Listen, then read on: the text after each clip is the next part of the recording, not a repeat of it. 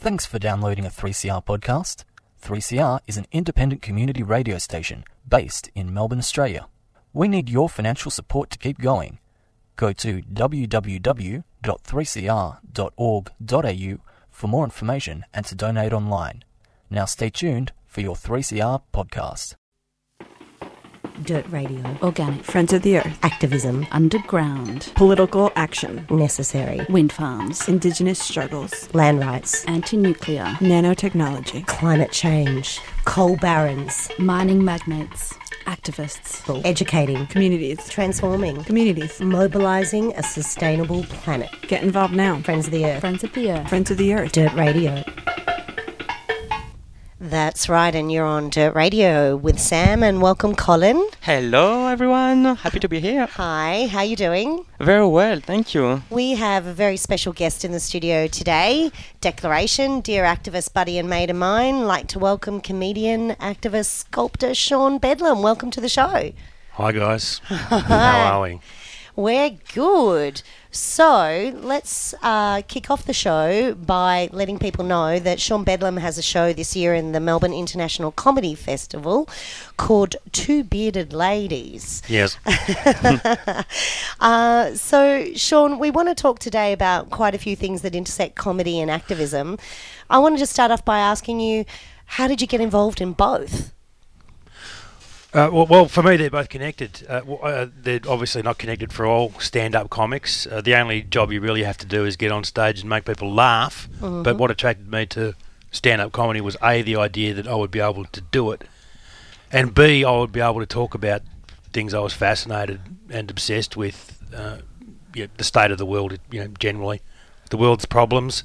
Um, and I didn't, I wasn't thinking of the word activism at the time because I wasn't aware of that as a so much of a concept. Really, it was a bit vague to me at the time. But um, yes, I uh, well for, before I did uh, stand-up comedy too, I spent several years making YouTube vid- uh, ranting videos, basically, and they were meant to be funny. Some of them were, and then after a while, I got sick of that because the internet can be a bit of a black hole of negativity, and I realised I wanted to go into stand-up comedy and do this on a stage with an audience where you're accountable to people, uh, where it's not just a one-way or a one-way conversation or a weird conversation. You're actually in a room with people talking about real things, Yeah. and uh, ideally, you are getting away with it. So, do you, you know, I, I, I've seen one of your shows, and a- at that show, you, you definitely referred to some of our shared activist experiences at the US consulate. Um, Yeah. do you use activism as material for comedy, or, you know, I've been with you at activist um, actions, you know, that are quite serious, that involve riot police and all sorts of stuff, uh, where you turn it into a, quite a comical situation, which is always great because I think you know you have to be able to laugh when you're in those situations. Uh, what which one feeds which the most? Do you think? Because it seems to be that. Um, you know, there's not a lot of political comedy in, in Australia, and I'm just wondering, is that uh, something that gives you a, a pool of material? Uh, well, yeah, there's not lots and lots of political comedy. Uh, yeah, there's some. Uh, in terms of, to be honest, I don't know what's real anymore. Um, I do stand-up comedy, which is very hard and weird thing to do, uh, and I do activism, which is a very weird and hard thing to do. Um, and they're connected in mind, my mind in some way. But I think what I do in some ways is sort of new and I'm not saying it's necess- necessarily original, but it's a mixture of different things, including the social media aspect. Because I make videos and I make entertaining and sometimes funny videos of sometimes direct actions where mm. there's actual violence occurring. You know, mm. like we've made videos where we are being, to all intents and purposes, sort of attacked a little bit, and I've made funny videos of us being assaulted. You know, Yeah. which is odd. Yeah. Um, uh, what, what, the thing about doing the the, the, the stand up comedy and the activism, with a lot of it, um, it's really important to probably not think about it too much, or t- try to. This might sound a bit odd because it's odd. Try and understand it too much. I just know that it works. I know that direct action works, and I know that talking about it in a funny way works. and I know that getting up in front of uh, audiences and making them laugh about serious and scary and confusing issues works. I don't necessarily know why any of it works. I just know it does, and I do know that as soon as I start to try and describe any of it, it sounds so weird to me. I want to stop immediately.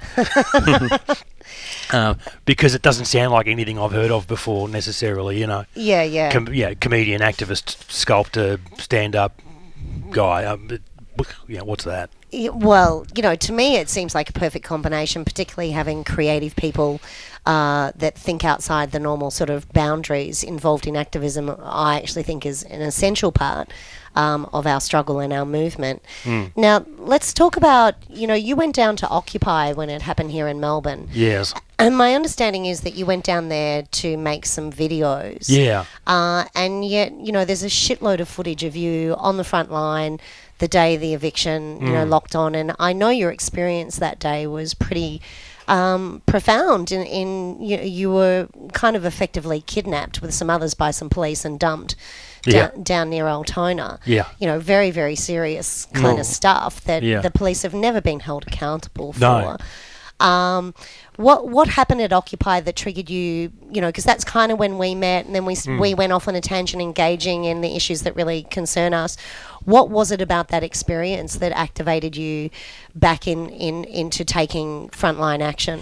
Well, I uh, was already, I was starting to do stand-up comedy at that point. I'd probably been going for about 18 months or something like that. And Occupy was starting to gear up. I didn't know that much about it um, because I was so wrapped up in doing stand-up comedy. It's very, it's, yeah, it's a full-on experience. But there was something another comedian said to me that uh, he didn't understand what Occupy Melbourne was going to be about. Uh, and one of the things he said was like, "What's their point?"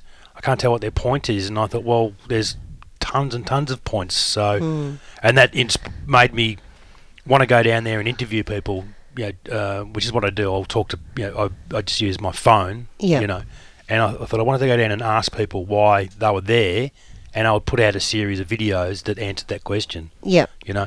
And um, I ended up only making a couple of uh, videos. I, I got caught up in the space itself, like for instance, trying to set up some sort of a media centre Yeah. um, and uh, trying to uh, set up uh, webcams to live stream what was happening in the kitchen because the kitchen was very exciting. That was, uh, and I thought it'd be absolutely uh, incredible to wire that up with webcams Yeah. and live stream that around the world so people could see what was happening because when you were standing there looking at the kitchen, it was incredible. Yeah, people were coming in from around from the city, walking through, and they were leaving huge amounts of money there donating. Like the support for the place was astonishing. So I thought, yeah, let's make some propaganda. You know, Yeah, great idea. um, and that, that that came. I mean, that was a pretty natural progression from wanting to interview people to realizing that there were people who wanted to put themselves to work doing stuff, and so did I.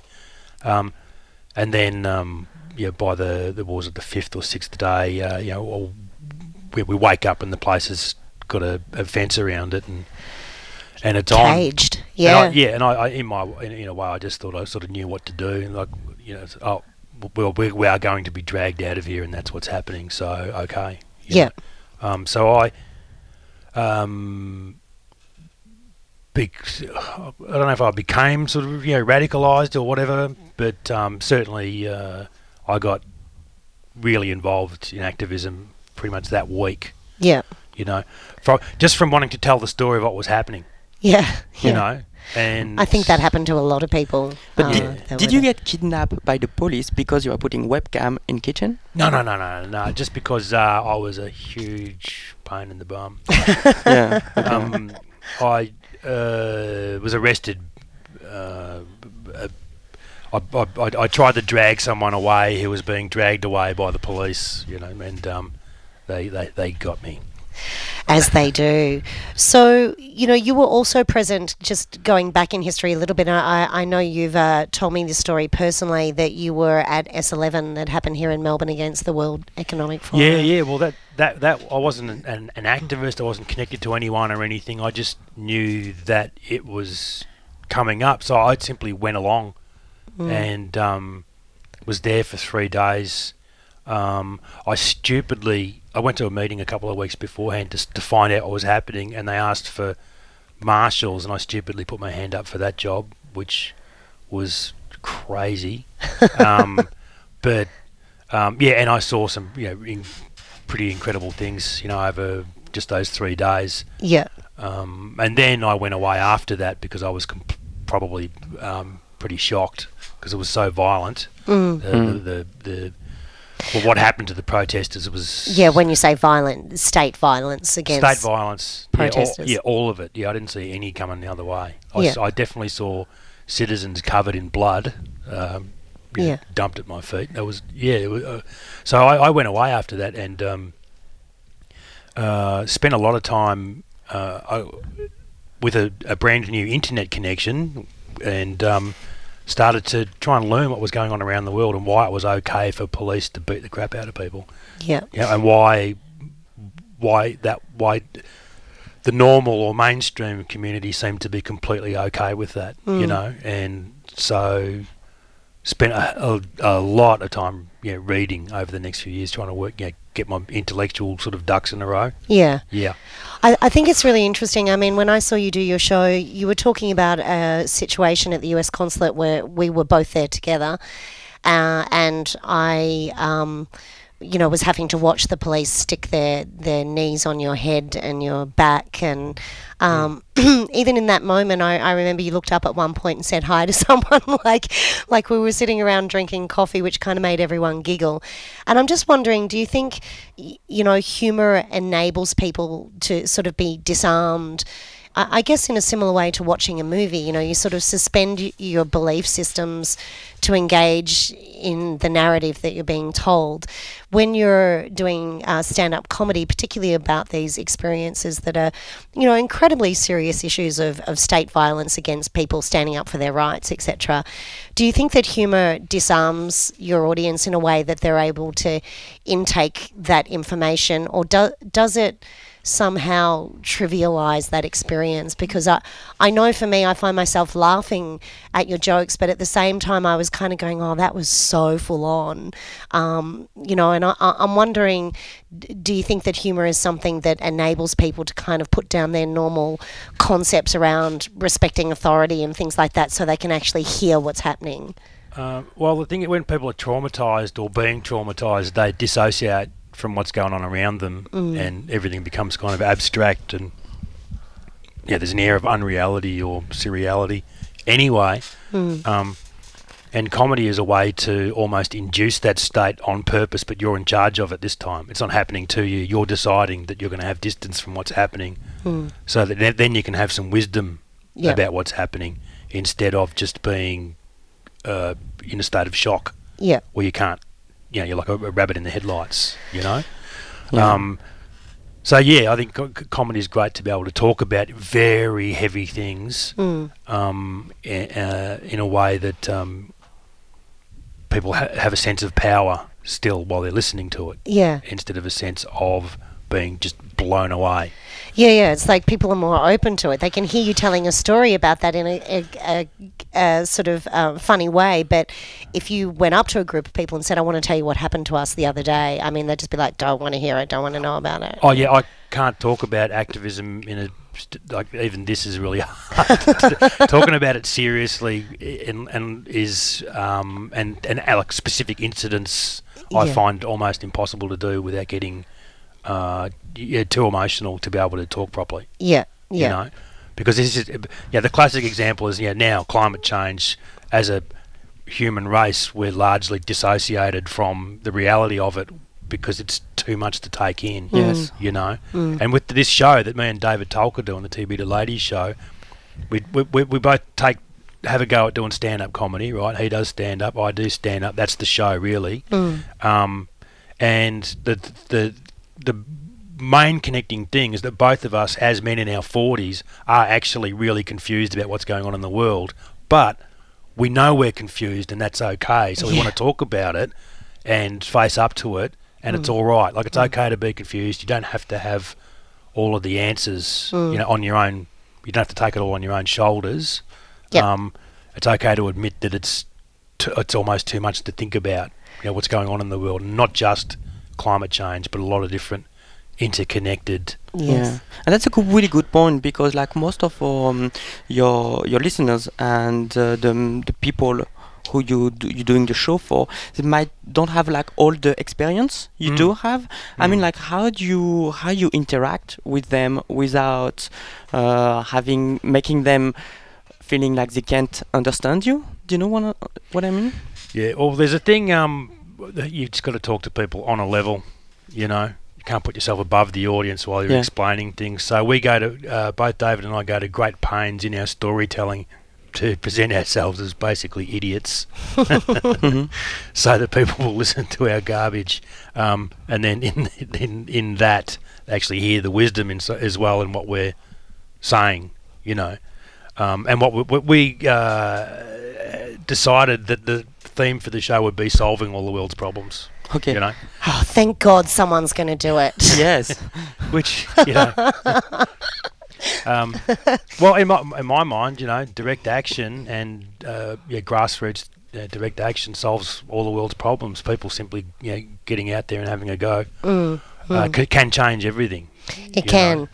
We're going to take a quick break and come back, and then I want to talk about a video that you made um, about a group of us that went into Parliament and Uh-huh. uh, the power of social media to Yeah. spread messages and apply pressure to politics. We'll be back shortly. This is David Rovics, and you are tuned to 3CR 8:55 a.m. Melbourne, Australia. Step three is finding there's a tactic when everyone believes it could be true. That if all the people work collectively, there just might be something we can do, and everything can change.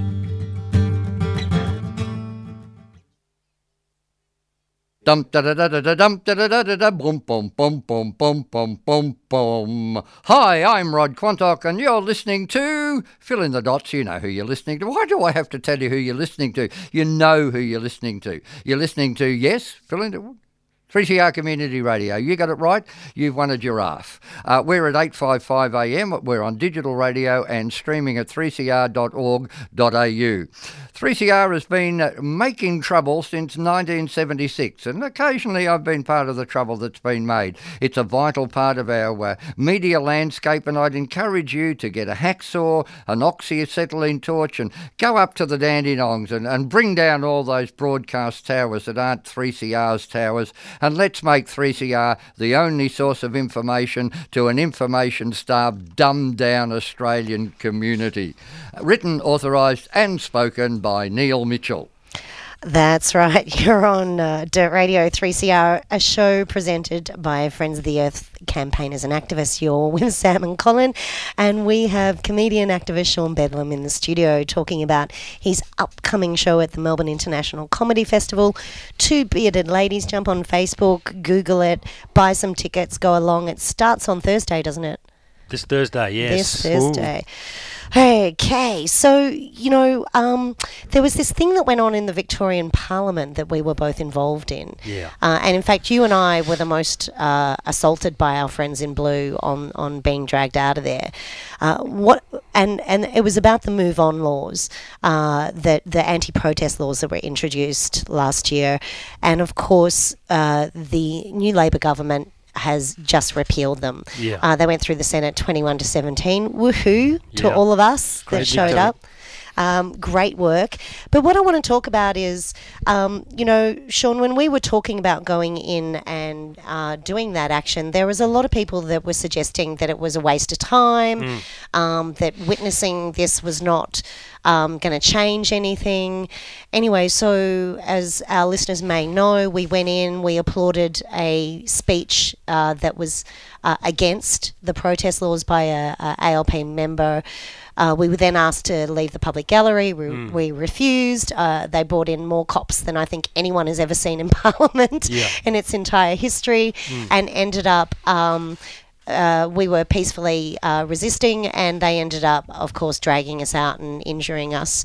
Now, out of that, you made uh, a video, and there was also somebody else, apparently another journalist, who shot a bit of footage from upstairs. Yes. Um, that um, that went out on YouTube, but the footage that that we took and the video that we made went around the world. The whole incident went viral. Uh, we woke up to headlines, you know, in, in American papers, in Al Jazeera saying, you know, Australia's draconian anti-protest laws. The UN pricked up its ears. You know, all sorts of stuff went on Yeah. that enabled then the unions and other community groups to apply a huge Yeah. amount of pressure to the Labor government in the Yeah. upcoming election. It's incredible power, isn't it? Uh, it's When you- amazing. It's a bunch of people It's with amazing. some phones Yep. can uh, create the situation where a story that's being overlooked becomes global, Yeah. and then that, and that, all that attention comes straight back to the source right here in Victoria Yes. and exerts a hell of a lot of influence. you Yeah, know. which which is what I wanted to talk about because that's the extraordinary thing that we've discovered in the direct actions that we've done Mm. is you know you think you're just this tiny group of people that that is maybe impacting people in your immediate community, Yeah. uh, and yet that one video switched on the world to understanding that actually the Australian government was acting in a fascist manner. Uh, the Victorian government, although let's be honest, someone is directing it because it's sweeping through all the states from Yeah. Queensland to uh, Tasmania, and and now WA want to ban locks. Yeah. Um, you know, Yeah. go ban a thing. You know, like they don't think we're smart enough to make up something else to use as a lock. Yeah. Uh, you know, it's quite extraordinary. They can ban whatever they want. We'll just keep inventing new ways to do it. Uh, but what would you say to the WA um, mates that we have over there that are now facing a very similar law being introduced? Crazy, like $12,000 fine, a year in jail if you're caught with possession of an item that could be used as a lock. Um, you know, so I, I wanted to talk about the social media component and how uh, effectively that was used, and, and what do you think these guys in WA should do? Well, if I was over there and had a you know a bunch of uh, mates I trusted, I'd probably test the laws. I, I would test the laws, uh, and I would make sure that that was done with you know cameras rolling, and that we could get out a video about the event very quickly. Um, uh, and it wouldn't have to be particularly complicated. You know, you would just make sure you got arrested somewhere reasonably, uh, yeah, reasonably uh, spectacular. Yep. You know, but it doesn't. It, it- it doesn't have to. You know, be a Hollywood production or anything. Mm, It's as we've discovered. It's a lot of this stuff is a matter of just walking into a place where people people people normally don't, just out of good manners, Yeah. and refuse to leave.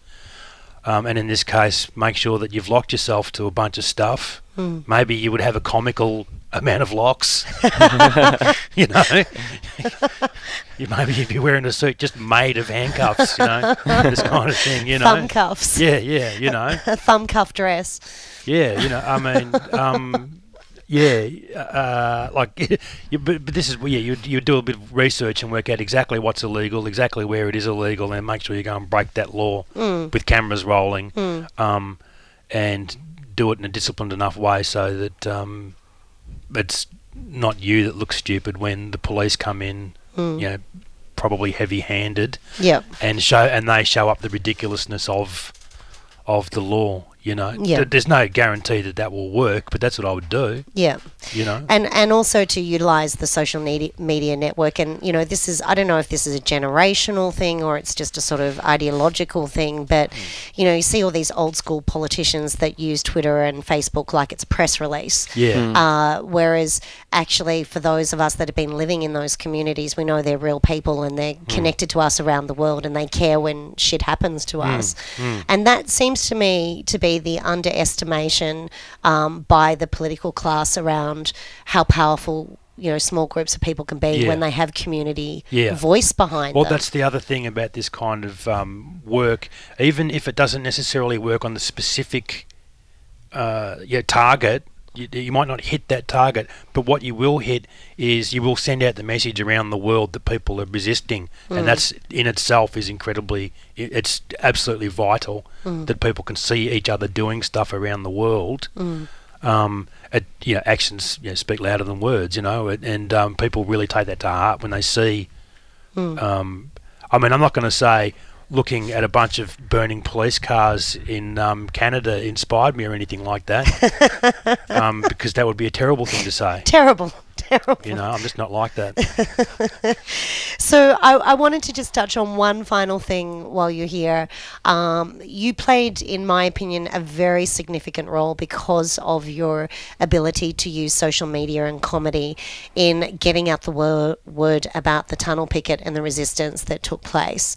Uh, and you made a load of videos about that and actually moved into a, a point in time as it was getting really, really full on where you were doing a video a day and it was like this daily digest and documentation of the resistance of a whole heap of pensioners and people that were going to lose their homes. Um, and it, and, you know, it, it really, not only did it draw the mainstream media in, but it really drew in the hearts and minds of the community. Uh, and again, demonstrated to me the importance of actually recording stuff and not being afraid to put it out as opposed to, as, you know, Rod Quantock just said in that um, little promo, um, relying on mainstream media, which really has nothing to say about community. It's all about No. corporate power. Um, so I'm curious to know, you know, what, how, how do you, how did you feel about doing that? I mean, it must have been just a, a tremendous amount of work to be getting up at the crack of dawn and, and going every day and doing that. Do you feel vindicated by what's taken place since then that that work was worthwhile? Because sometimes it's relentless and unrewarding work. Yeah, no, well, it's it, it- this is the one example I actually do specifically mention in the show because it's a win, and I want to Yeah. you know mention to an audience that might not know about this sort of stuff that you can win, Mm. and there are wins, and that was a, a huge, huge win. Yeah. Um, yeah, not not just the tunnel picket, but also the move on laws that they tried. You know, Yeah. like Mm. Two get- wins. Yeah, yeah, and all it is is just people sort of almost just like the stuff we do is kind of stupid in a way because it's so simple. Yeah. Like we don't get really try to be cl- too clever about it. Yeah. You know, I, I, and I think we do try to not be too clever about things. You know, because why bother Yeah. when all you really need to do is turn up and stand in the way. Yes. And the tunnel picket was the classic example. You just turn up, you stand in the way, and um, and I'm videoing that, getting a video out on the day. I'm, hmm. I'm on Twitter, putting sending out photos one after another with a timestamp. Mm, You hmm. know, and the feedback I got from in like in the neighbourhood and the community, you know, was that people were super encouraged by this because the people who couldn't be at the picket every day hmm. or even ever could watch from work. Yes. they'd be they'd be keep, keeping track of the picket while they're at work, and Yeah. apparently that was a joyous experience for people. Oh, fully. Brilliant. It, it was You know? certainly it was certainly something that I utilised. I I hmm. couldn't be down there due to kids and family quite often, and um, it was always good to be able to jump on your Twitter feed and, and see what had happened that morning. And sometimes it'd be, you know, something funny, and sometimes you'd just be like, "Oh my god, I can't believe what they're doing to these people. Thank God someone's documenting it."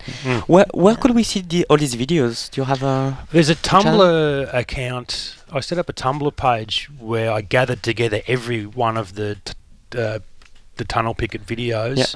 Um, I, I, I think it would just be hashtag tunnel picket, uh, and you'd, you'd find it on uh, on um, yeah on Tumblr. Okay. Um, and yeah, then they're just gathered chronologically. You can follow the whole thing if you want to grind through that one night over a few beers. It'd be like a movie. Right, Perfect. and, and for those that haven't looked at Sean Bedlam's video uh, collection over the years, please go to his YouTube account, Sean Bedlam.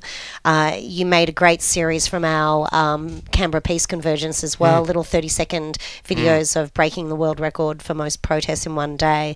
Um, it's like, uh, honestly, I, I really think, you know, we need to sit down and have a beer and talk about how we make sure that this stuff doesn't get lost in, in the madness of the internet, that there is a space that holds all of this activist history that you've created because um, without it, many of these um, actions and resistance uh, by the community would be lost in time with no documentation. So I think that's a really extraordinary contribution to um, Melbourne activism um, that down the track people are going to want to reflect on. Well, how did they stop that? How did that get reversed? Oh, go here and look at all of these videos.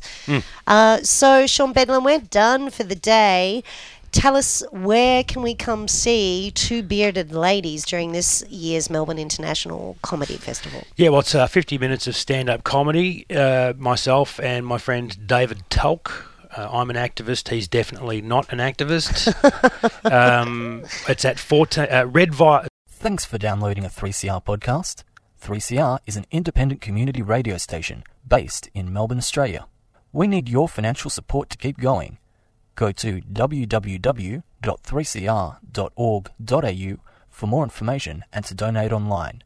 Now stay tuned for your 3CR podcast. It's got the red violin, the red violin in the CBD, uh, 14 McKillop Street in the CBD, just near uh, Elizabeth Street. Cool. And uh, yeah, it's very easily easily findable on the Melbourne International Comedy Festival website.